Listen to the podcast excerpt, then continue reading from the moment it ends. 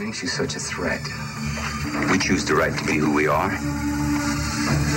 We know the difference between the reality of freedom and the illusion of freedom. There's a way to live with Earth and a way not to live with Earth. We choose the way of Earth. It's about power. Muchacha.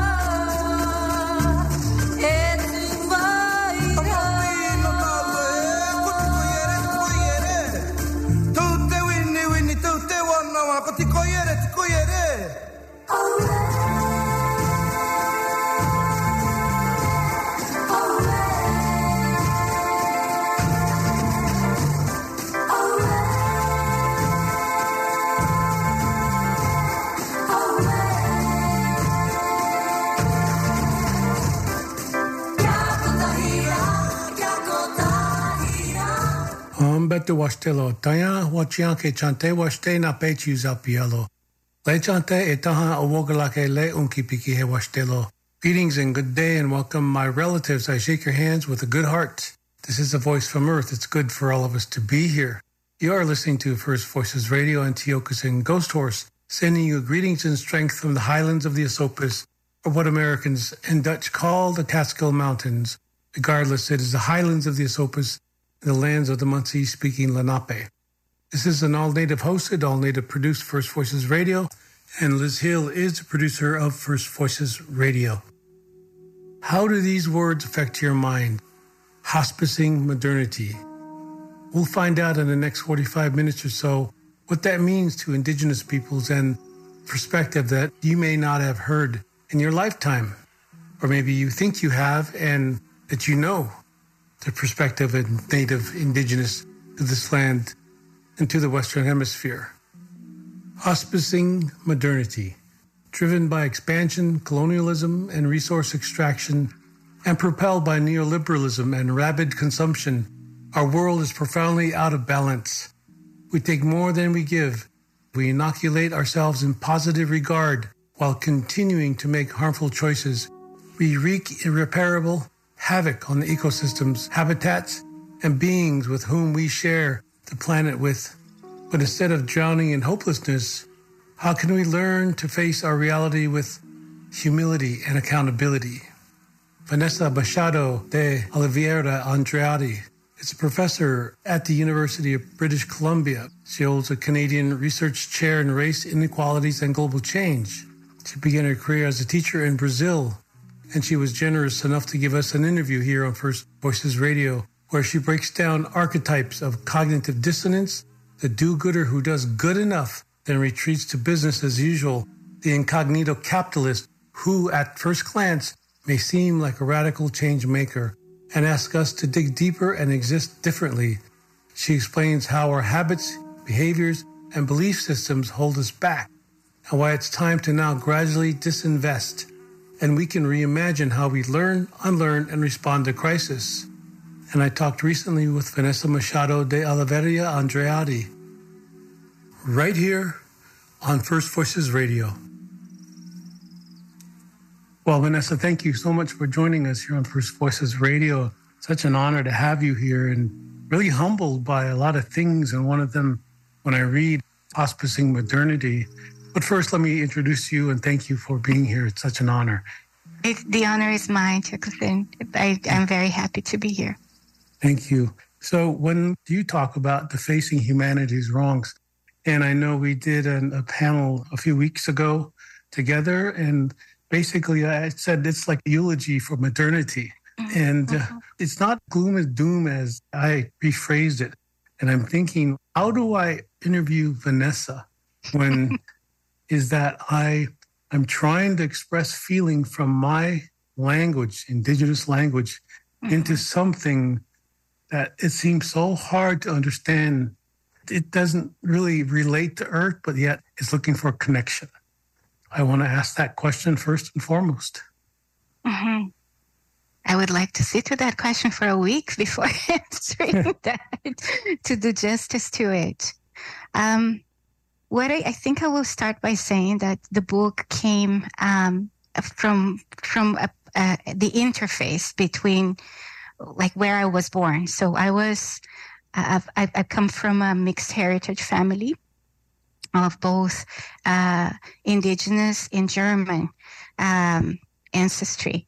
And one of the things that I think is interesting about that is that my dad, uh, who is from the German ancestry side, he uh, he decided to marry an indigenous person because his brothers were involved in agrarian expansion in Brazil and were bringing in stories about indigenous genocide that was necessary for that expansion to happen. So it was uh, sanctioned violence. Um, state sanctioned violence.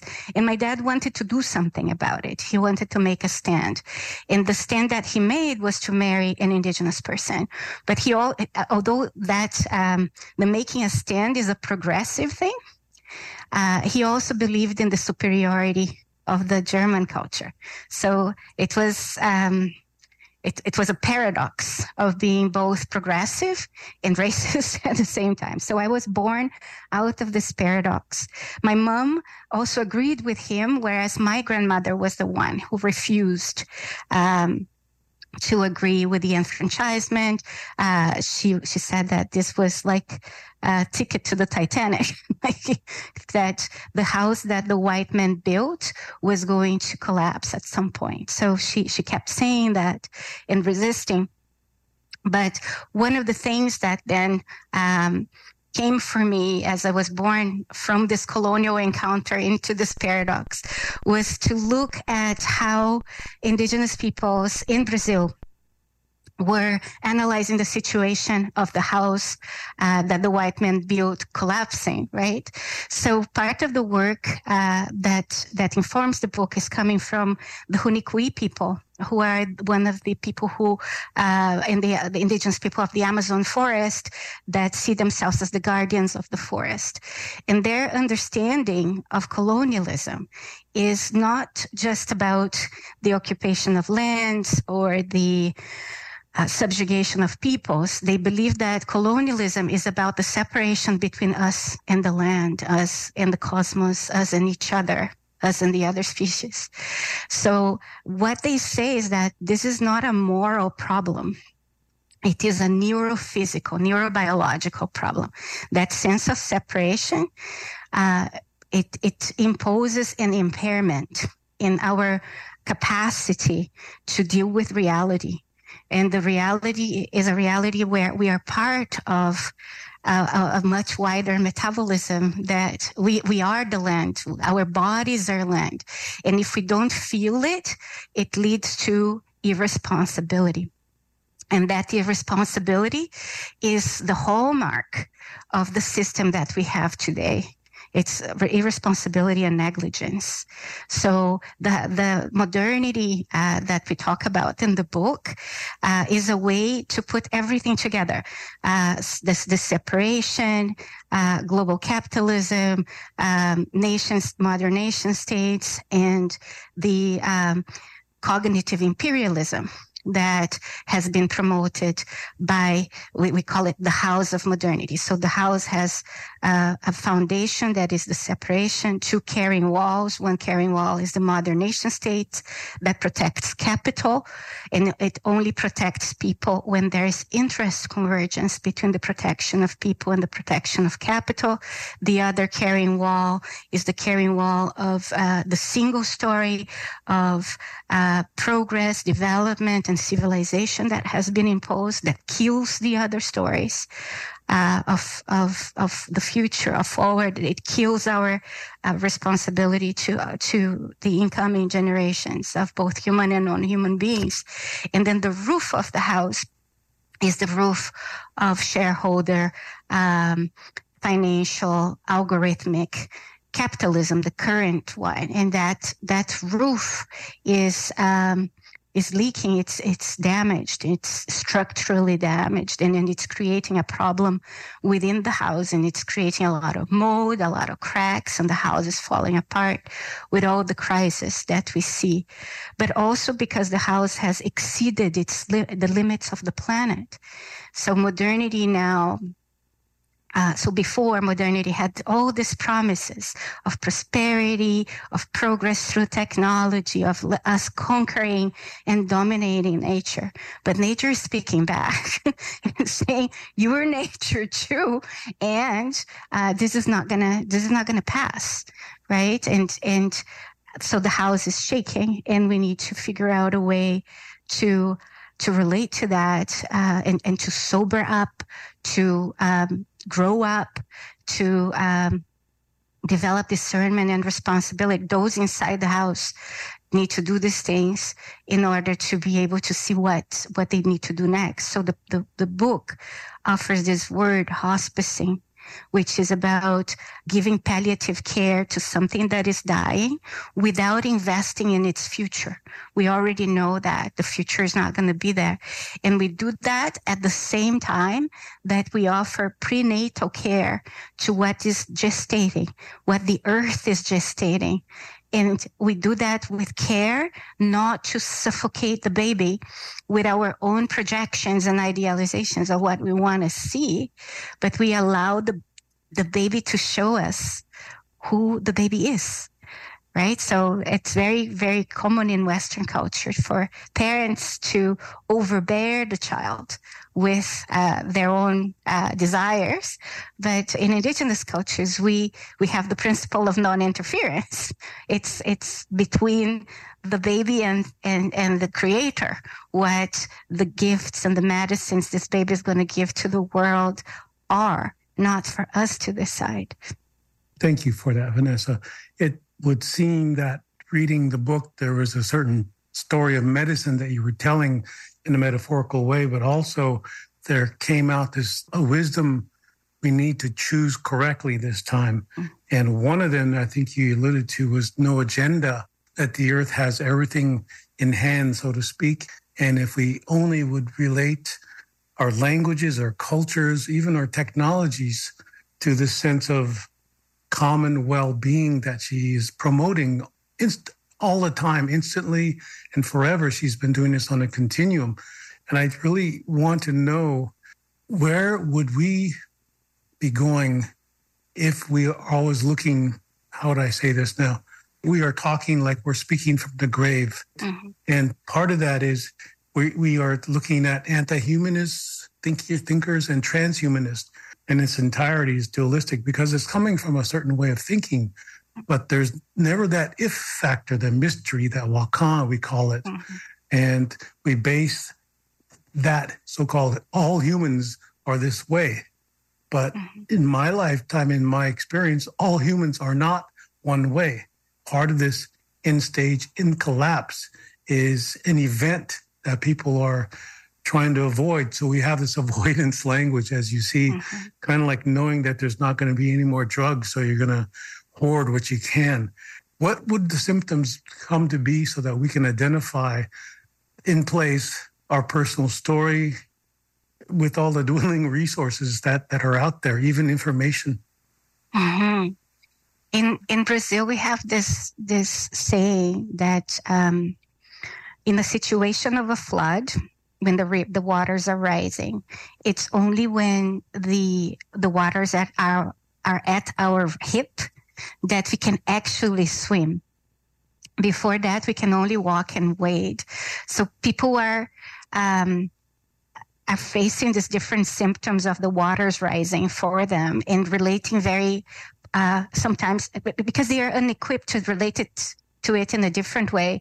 They are relating to it with fear, um, which is a natural uh, response, but it's also a response that comes from modernity itself. So modernity was also created to to defeat death and to keep us uh, in the in the peak of youth for uh, the longest, right? So it's it's a culture that really elevates youth and uh, and doesn't see the the gifts of eldership. Uh, when we were doing a, a project with Kesha Hennique, asking elders in sites in sac- on sacred sites what the role of education was. We never heard that the role of education was to uh, to support uh, young people to make money. We heard that the role of education was to prepare good elders and ancestors for all relations, which is something that is often unimaginable within modern education. So there, there's no call for eldership for the responsibility of eldership. So the other thing that we observed working with the Huni Kuin people in the Amazon was that when Western people came, uh, non-indigenous people came for the medicines they have in the Amazon, and they have a whole kind of global pharmacy there that could be helping us with all kinds of, of, of illnesses that do not have a cure in Western medicine, but they do have some medicines that are, that, that uh, non-Indigenous people can, can have access to. So when this non-Indigenous people come to, to have the encounter with the sacred plants, they often come wanting this oceanic feeling that they had in the womb right? So they go back there maybe for self actualization, but also to find that piece of the baby Whereas when we look at the education that is given to the community for about these plants and for engagement with these plants, it's completely the opposite thing. It's about eldership. It's about preparing you to embrace more responsibility as you move to through the stages of life and to become a good elder, to face death in a very different way. Because you know that there's no, uh, death is not an ending. It's just a transition. And it's very difficult to uh, to reorient people who have never had those teachings towards eldership. They really want to go back to being protected with less responsibility, but eldership is about more responsibility. So changing our relationship with death and with pain as well. In Western society, being well means being without any pain. Whereas in indigenous culture, especially in ceremony, we learn that we need the discipline to encounter pain in a very different way, to hold the hand of pain, to be taught uh, by pain in a different, and not to be haunted by pain because the fear of pain is worse than the pain many times. So how do we uh, create the internal structure, the muscles that we need to be able to face life and death in this other way, in a way that uh, is about embracing responsibility rather than running away from it, in a way that is about this uh, it's it is a form of care that is not self-infantilizing and that doesn't infantilize other people where we know that educationally our main commitment is to prepare this person to accept life in all its beauty and death in all its beauty as it encounters uh, these different um, challenges and teachings as they, they go through their life.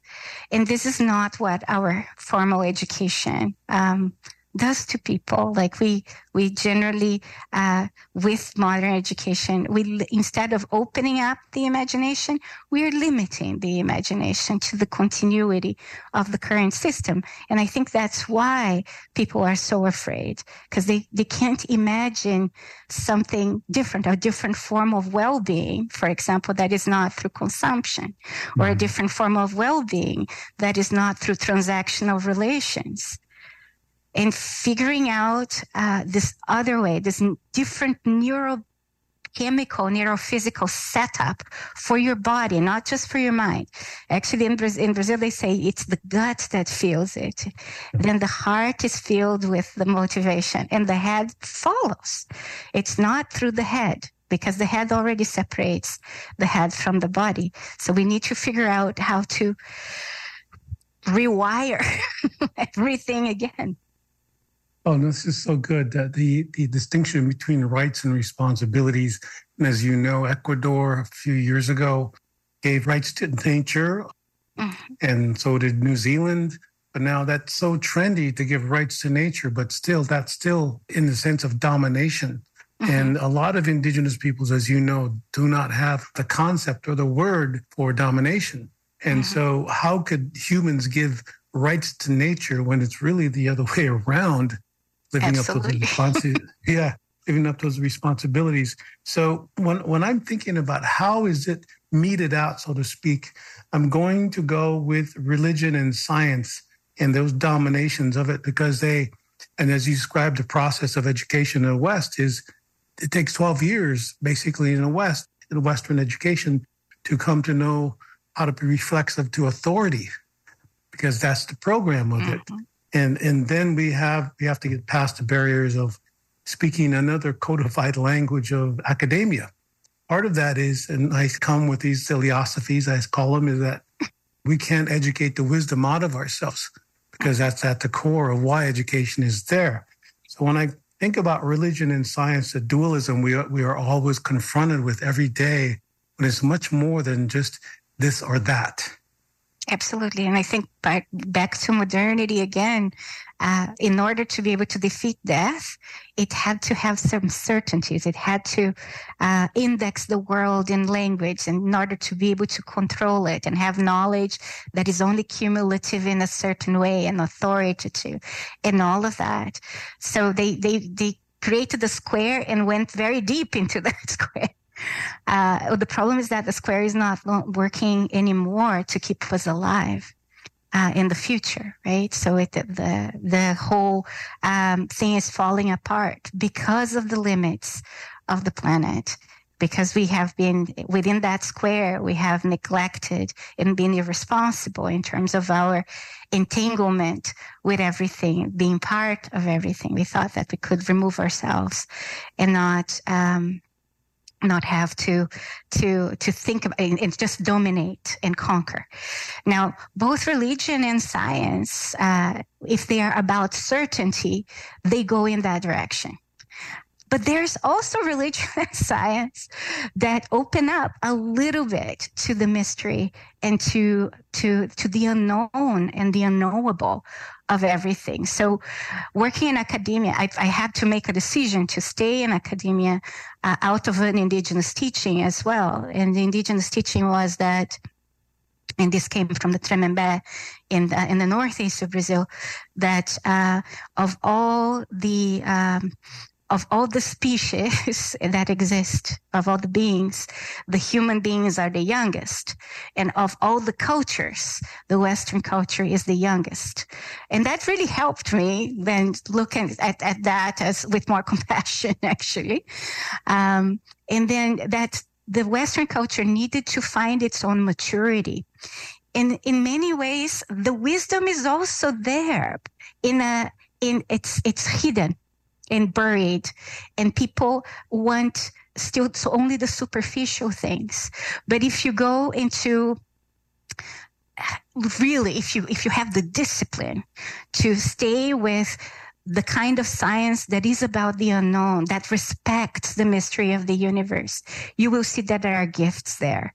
If you, if you stay with a part of religion that also respects that mystery and that opens up to uh, being taught by the land, and, and, it's possible, you will see that there's a gift in there. So I'm holding on to these fractures within Western uh, science and within Western academia, it's it's kind of uh, it it is um, it's a, a, a crack right? There's a crack there to help them see that even by themselves, they can come to maturity.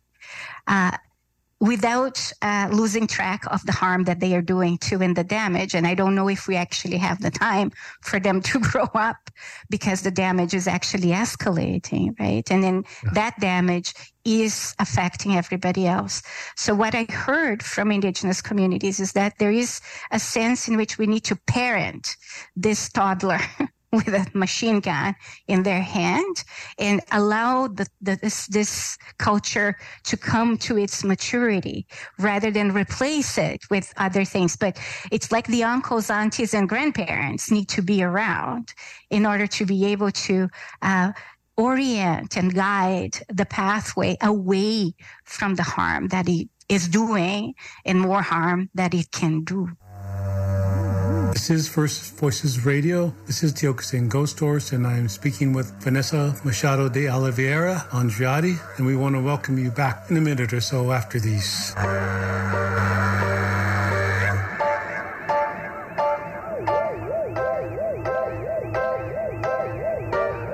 I'm in riding waves, child. Guilt through all my days, child. How this place was settled, the murder and the shame. Secrets being exposed. Truth we must uphold. Constant fight for justice to pave the way for change. Living in denial, going through the same old cycle. Penal colony survival, depending on your ball and chain. System gonna customize you. The man gonna redefine you. Gotta hunt like a nighttime spider, depending on your ball and chain.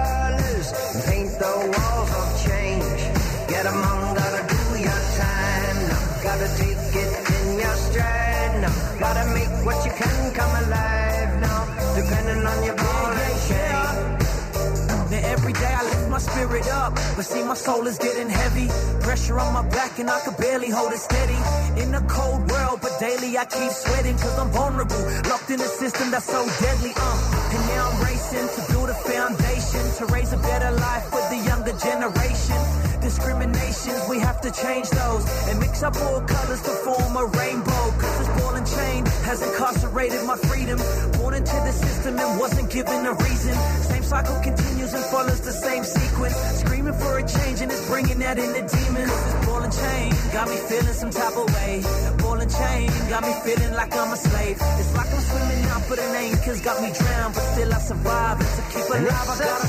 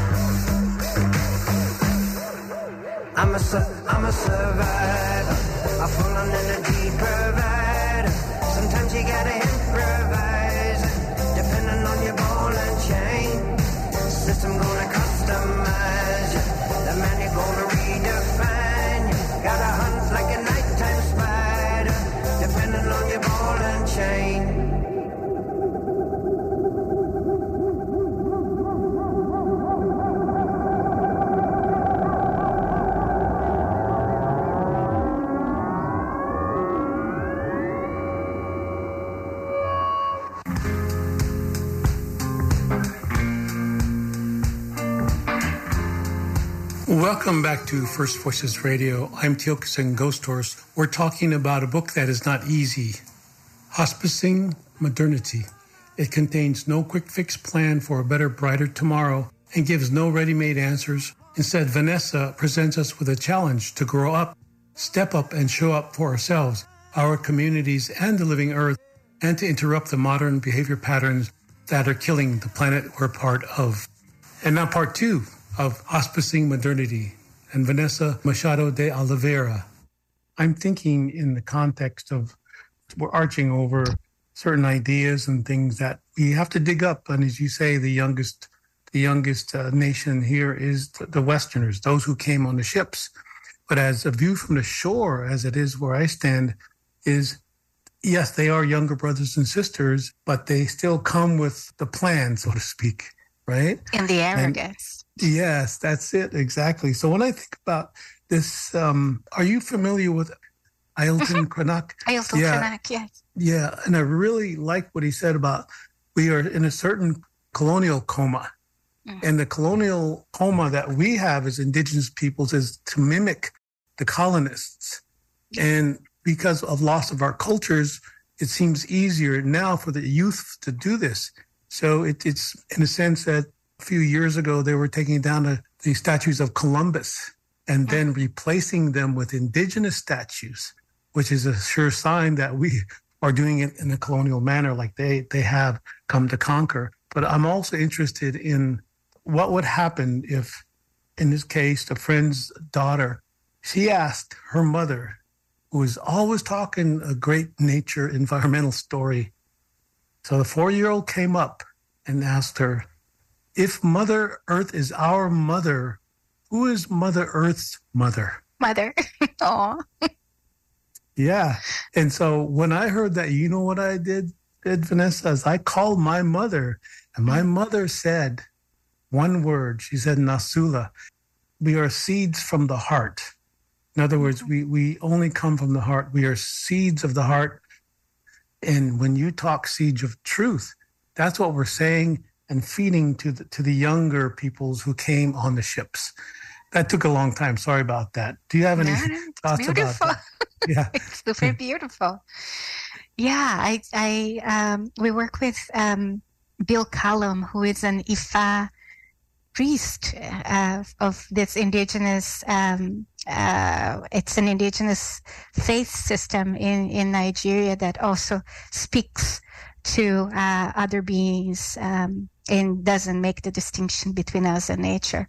And uh, they talk about the mother as a womb. So everything is a womb. And the, everything that comes from the womb is is a seed for for um, to be to interact with with other beings and come to its own fruition. I think that the story of the the the, the child asking that question shows that we are already past the uh, the period where modernity would would be the most appealing thing for young people young people can see that their future is at stake, even if they come from mixed families or from indigenous families that have to encounter uh, this disease that is modernity, that is that is being created by um, Western culture being stuck in a state of self-infantilization, and they actually because of, of their their position in the world they they have more discernment than we do to see what wisdoms that are being offered are actually um, going to, are actually life affirming. And they won't go for uh, like and my hope is that they won't go for the false well-being they will look for the the true well-being or to other options of well-being that are not, not just based in what you can consume. Many of our indigenous youth are numbing because the pain is very uh, real and very deep to see everything uh, that uh, that that is that is alive dying because of uh, Western culture stuckness, right? And then having their bodies also uh, submitted to processes of subjugation, oppression. and humiliation. So the, the, the system itself is, is extremely cruel uh, towards indigenous youth.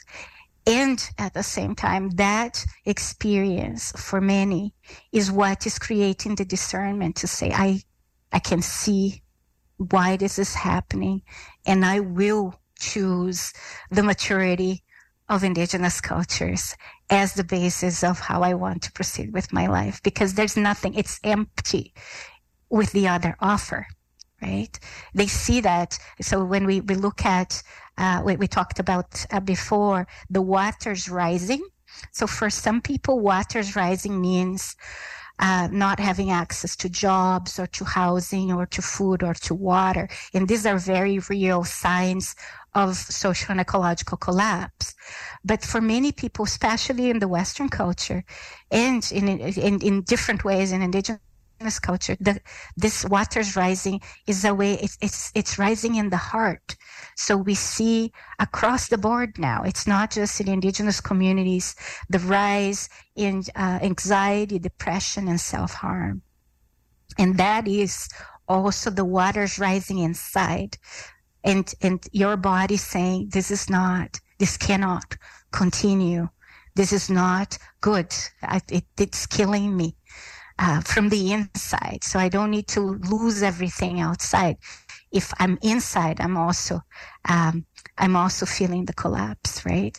And i think that then that's where we see how the ceremonies that the ceremonies can uh, offer you the structure for the waters not to rise within you for you to have the structure to face what you need to face all the storms to to to weather the storms either individually or with your community. I think that is something that western culture has lost too. And if if we have um, seeds to offer, they will come from the ceremonies. But not necessarily, I'm not advocating Western people going to indigenous ceremonies either. I think that is a mistake. But at the same time, if we don't have the ceremonies ourselves, what we offer in terms of redirection can also be problematic, right? So we need to figure out what seed we are going to offer that will take them to their ceremonies, to new ceremonies where they will find another way to be well and to be healthy so that they stop the harm that they're creating. They wake up to their responsibility and to all the things that have happened and figure out a different way to coexist in the planet if we have the time. Such a great message, Vanessa. Um, and I'm really thinking along the lines of respect, you know, respecting earth, respecting indigenous, yeah. respect for all life. And when I think about how a certain culture or civilization kind of put native people up on pedestals, um, and or the opposite. But the real work is looking at us as we are a fellow human being, a mm-hmm. human being just the same with the same flaws, except that we, in a sense, have a relationship more with Earth rather than a connection. You see, and I think the semantics are, are really understandable. And I'm glad you mentioned ceremony. Cosmologically mm-hmm. speaking, a lot of Native people who, for hundreds of thousands of years, were observing the stars without telescopes and understanding the movements because what was happening there is still here. So when I go into the languages, which is deep, deep, and someday you'll find, if you not have, if you haven't already, Vanessa, is that the quantum physics, so to speak, is within within our languages. And we talked about the future, we talked about the past, but when it comes down to being here at this moment, there there is a language that doesn't have to say to be something else or to be anything else but well, who we are. And I think that's the sense of responsibility that you're talking about because this message uh, is is beyond the book. The book is opening up the door beyond the book of hospicing modernity or any book, but it's really sitting down and communicating with each other around the fire, with the water, and holding those intelligences with great grace as they hold us and caring for us every every minute, every second. So when when I read the book, it reminded me that there's this depth within everything and how far we are away from understanding that depth, not just with mere trendy words. Like if I say, let's acknowledge the people here, it's much deeper than that.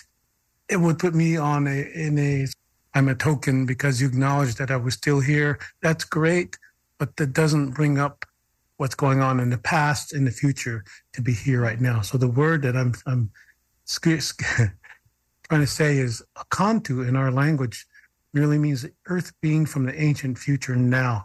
That we've always had these these languages. That when we presented the land, such as the Mi'kmaq in, in northeast Nova Scotia and those places, they said that you, when when the Vikings and other people appeared, they said you're you're welcome here, but you're not you're not welcome to own the land. Mm-hmm. And when we talk about modernity, that was the beginning of modernity. That was hospicing modernity. We were watching something from another place come here to die.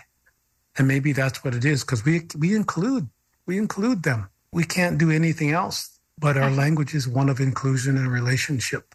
So that's kind of like you know going all over the place but that's where i come from is all over the place right um i love learning it. yeah lear, learning to think non-dualistic i think it's, it's really a big feeling of energy everywhere so part of this is really understanding how you walk your life.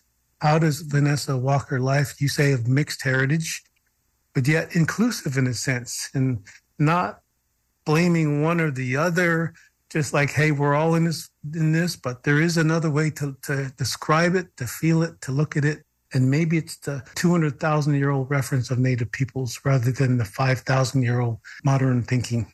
What are your thoughts I, I think I'll start with what you said in the beginning, like talking about uh, indigenous people as subhuman is a violence, but talking about indigenous people as superhuman is also a violence because it, it, it puts a burden on indigenous people to live up to other people's expectations, right? So it, it also puts you in, in a square. Um, but I do remember also what uh, Chief Ninawá Huniku'i from the Huni Kuin people say about technology. He says that um, Western people have developed very advanced technologies that of domination, of extraction, of exploitation, and of building things. And some of these things are useful, like uh, what he's thinking about for the Amazon, for example, is um, elect- electric boats rather than diesel boats. So he's saying that we're not rejecting everything. We're rejecting the foundations of it, which sees land, land as property rather than as, a, as an entity, which sees the forest as money rather than beings uh, that really that that are everything for for for indigenous people there. They say we are not. Um, we're not we are the forest speaking for itself. We're part we're we're we're one with the trees right? That's why they're putting their lives on the line to defend them. So he says that indigenous people have advanced technologies of four things of reverence respect reciprocity and responsibility. And this is different from the advanced technologies of western of western culture. And in, within modernity, and because we are all affected by it, because of it, it's it's so pervasive, the disease uh, that that it creates and the impairments that it creates, it's very difficult today for people who have been socialized in that not to want only the shallows right? So they want shallow relationships, shallow experiences eh, that are very easily consumable, that are very convenient, that do not require discipline, that do not require anything from you, that are about mastery of things rather than depth. So the depth that I, I hear you talking about for me hits my guts and when we talk about responsibility uh, in our project, we talk about visceral responsibility. Otherwise, in the shallows, responsibility is only an intellectual choice or a matter of convenience.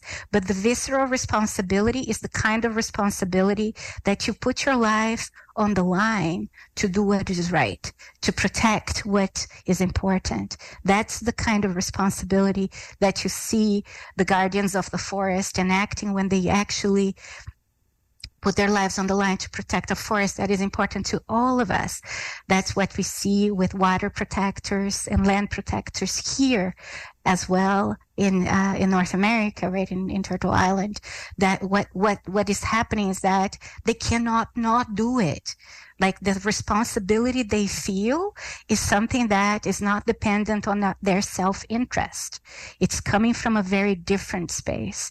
But that space you need to open up because we are so, um, so, uh, addicted to the pleasures and the promises of the shallows that depth sometimes is even unimaginable. How do you feel that is something that requires a different relationship with the land already right? And that, that requires you to surrender the arrogance and the individualism that you carry with you and put it back on the land so that the land can speak through you and the land can dream through you.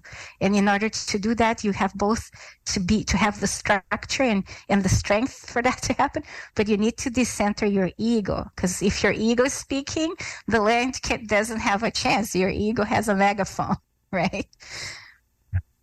Uh, it's great to have you here. You said something about the protectors, protection. And Akichita was, it doesn't mean warrior or go to war. It means to protect what is because that's the bigger message. And when you talked about the, the natives in the jungle in the Amazon, they're not getting paid to, mm-hmm. yet environmentalists get paid because they go and study the, the earth well, and the other way is that what I think is when I go home, the earth is studying me. The earth acknowledges me, and that I feel cared for by the earth. And this is why my responsibility in that sense is clean air, clean water, clean food. And from that come clean thoughts, clean beings, and generations of that. Um, but it's not sort of much uh, less a, a, an accomplishment to look at and show, look, I did this and I did that, sort of turning in the life of the world into a meritocracy. It's like, no, this is a continuance of who we are, is to bring that legacy of those ancestors into the future as well. And and I think that you're doing that very well with this book. And I want to just understand it in a good way that the, the ceremonies that you have undergone and have helped you your confluence of interpretation. I was, but that respect for these ceremonies, they're always moving. It's not like a ritual in one place. We could say the, the procedure may be, but still it is, well, yeah, the ceremony possession. It's different when we hold something in Arizona, like a Sundance, or it's different in Dakotas or Canada or Brazil, or wherever it's held, because it's according to that land where the ceremony is in motion. So a ceremony is about keeping in motion. And the old adage that life is a ceremony is so true to be careful of what we say, how we think, and how we're relating to. So, in a sense, I'll, I'll, I'll end it in this way that Wachekia really means not prayer, it means acknowledging relationship. Absolutely. I think what uh, grounded my experiences in the ceremonies was learning to relate and to build relationships based on trust, consent, respect, and accountability. And this is not something we learn in in the in the modern education system, in the formal education system. So my education, and and I'm just beginning that education there uh, was about understanding that for even for the book, uh, a ceremony needed to be done to uh, to ask for permission for the book to come through. And every day, as I was writing the stories, I was trying to ask what stories will need to come to move what you need to move, not what I need to move. It's what the the holding uh, of everything needs to move. And when once the book was finished, there was also a ceremony to release it to the world and not to be to to make it mine. Um, or, as you said before, uh, that it becomes an accumulation of achievements that then becomes part of a meritocracy. The book, I, I, I wrote the book also with my, I was instructed to use my, uh, the name before my marriage, my original first name, uh, also to create a distance from the book and, my, my other uh, my tra- my other trajectory, especially the academic trajectory, so that I could offer the book in a good way. Uh, and the book then becomes its own entity. The stories are dancing in there, and they will do their work, and I need to respect that and and and have reverence for that too, but not because as I, as I said before, I, I think I say that in the book. Some of the stories that came I resisted. I said, I don't want the story to be out there, but I needed to negotiate uh, internally, spiritually too, if the story needed to go. Uh, it's not up to my ego to decide what what's going to happen here, right? So it's a, a very interesting training of decentering ourselves so that other things can can work through, and uh, and and having the ceremonies, not only the ceremonies that I participate too, like there are ceremonies happening in the south in Brazil that have all this work uh, protected as well, right? So respecting that indigenous people are doing their work. Uh, and the work that they, they probably are the only ones who can do it to support the Western culture to uh, figure out what they need to figure out to wake up to step up, to grow up, and to show up differently for the planet and for the others and, and join this big circle that you talked about of people who uh, need to be protectors of not only everything that we're part of, but the future uh, of the incoming generations. Thank you for these these good energy thoughts. And I want to cheat and say one more question, Vanessa. One more question is that the younger brothers and sisters come and they usually have a plan. And that plan is more or less to uh, adapt the earth to their needs. Now they need to let go of that, so to speak, and, and really look at how we need to adapt ourselves to the earth.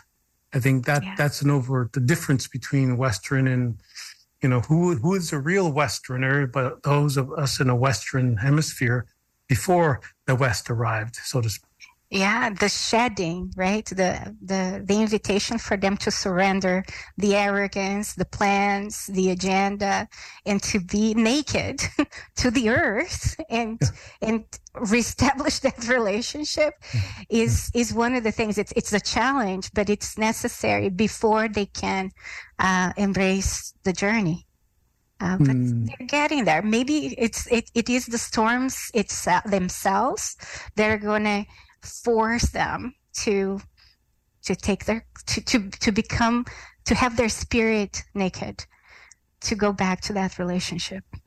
Oh so good to, to have you here on first voices radio vanessa. And how do i convey the humbleness of an of an someone who is experienced with indigeneity and that the indigeneity comes through as it comes through us eating every day the plants, the plant nation, that indigeneity is what I'm talking about. So if, again, I'd like to say "Doksha ake wa chinkianke kite," which means something like "I'll see you again eventually, but surely," right? And uh, I want to say "Anawakopta nankapiki he. Thank you all for listening out there. Vanessa, any final words after, we've listened to you carefully? Daya. We've listened to you carefully. I just wanted to say it was the greatest honor to be invited here. I've been doing a lot of podcasts about the book, but this is the greatest honor that I had to be invited by you to be here and uh, with reverence to all the knowledge, all the experiences you've had. I it just filled my heart with with happiness to be able to be in conversation with you today. Thank you. So awesome. Have a have a great day. Okay. Have Thank a good you. rest of the day. Make it your day. Okay. Thank you. Okay. Wow. That was amazing. At least for me as an individual, as a person of the Lakota people, of the Lakota Nation, of the indigenous nations of Turtle Island, in Turtle Island, within Turtle Island. Those of you who came here later may or may not understand that, but somewhere it should spark the indigeneity in you to respect those indigenous peoples who have been here and are here and will be here long after this modernity has taken its place with grace and moved on its way. maybe to another planet, maybe you just have to bury it. And that starts with the mental capability that it is incapable of really understanding Earth as well, at least in this place, at least in this part of the world, the Western Hemisphere, as long as we have as indigenous folks. But we will not lose it. We always remember it because it's the land who remembers us. You think about that, and, and maybe there's something else that will open up within you to understand what we're saying here as indigenous peoples. Wakamazi waglake hanta taya ana kopteye doksha ake wachian kinkte. Thank you for listening. This is First Voices Radio. See you next time.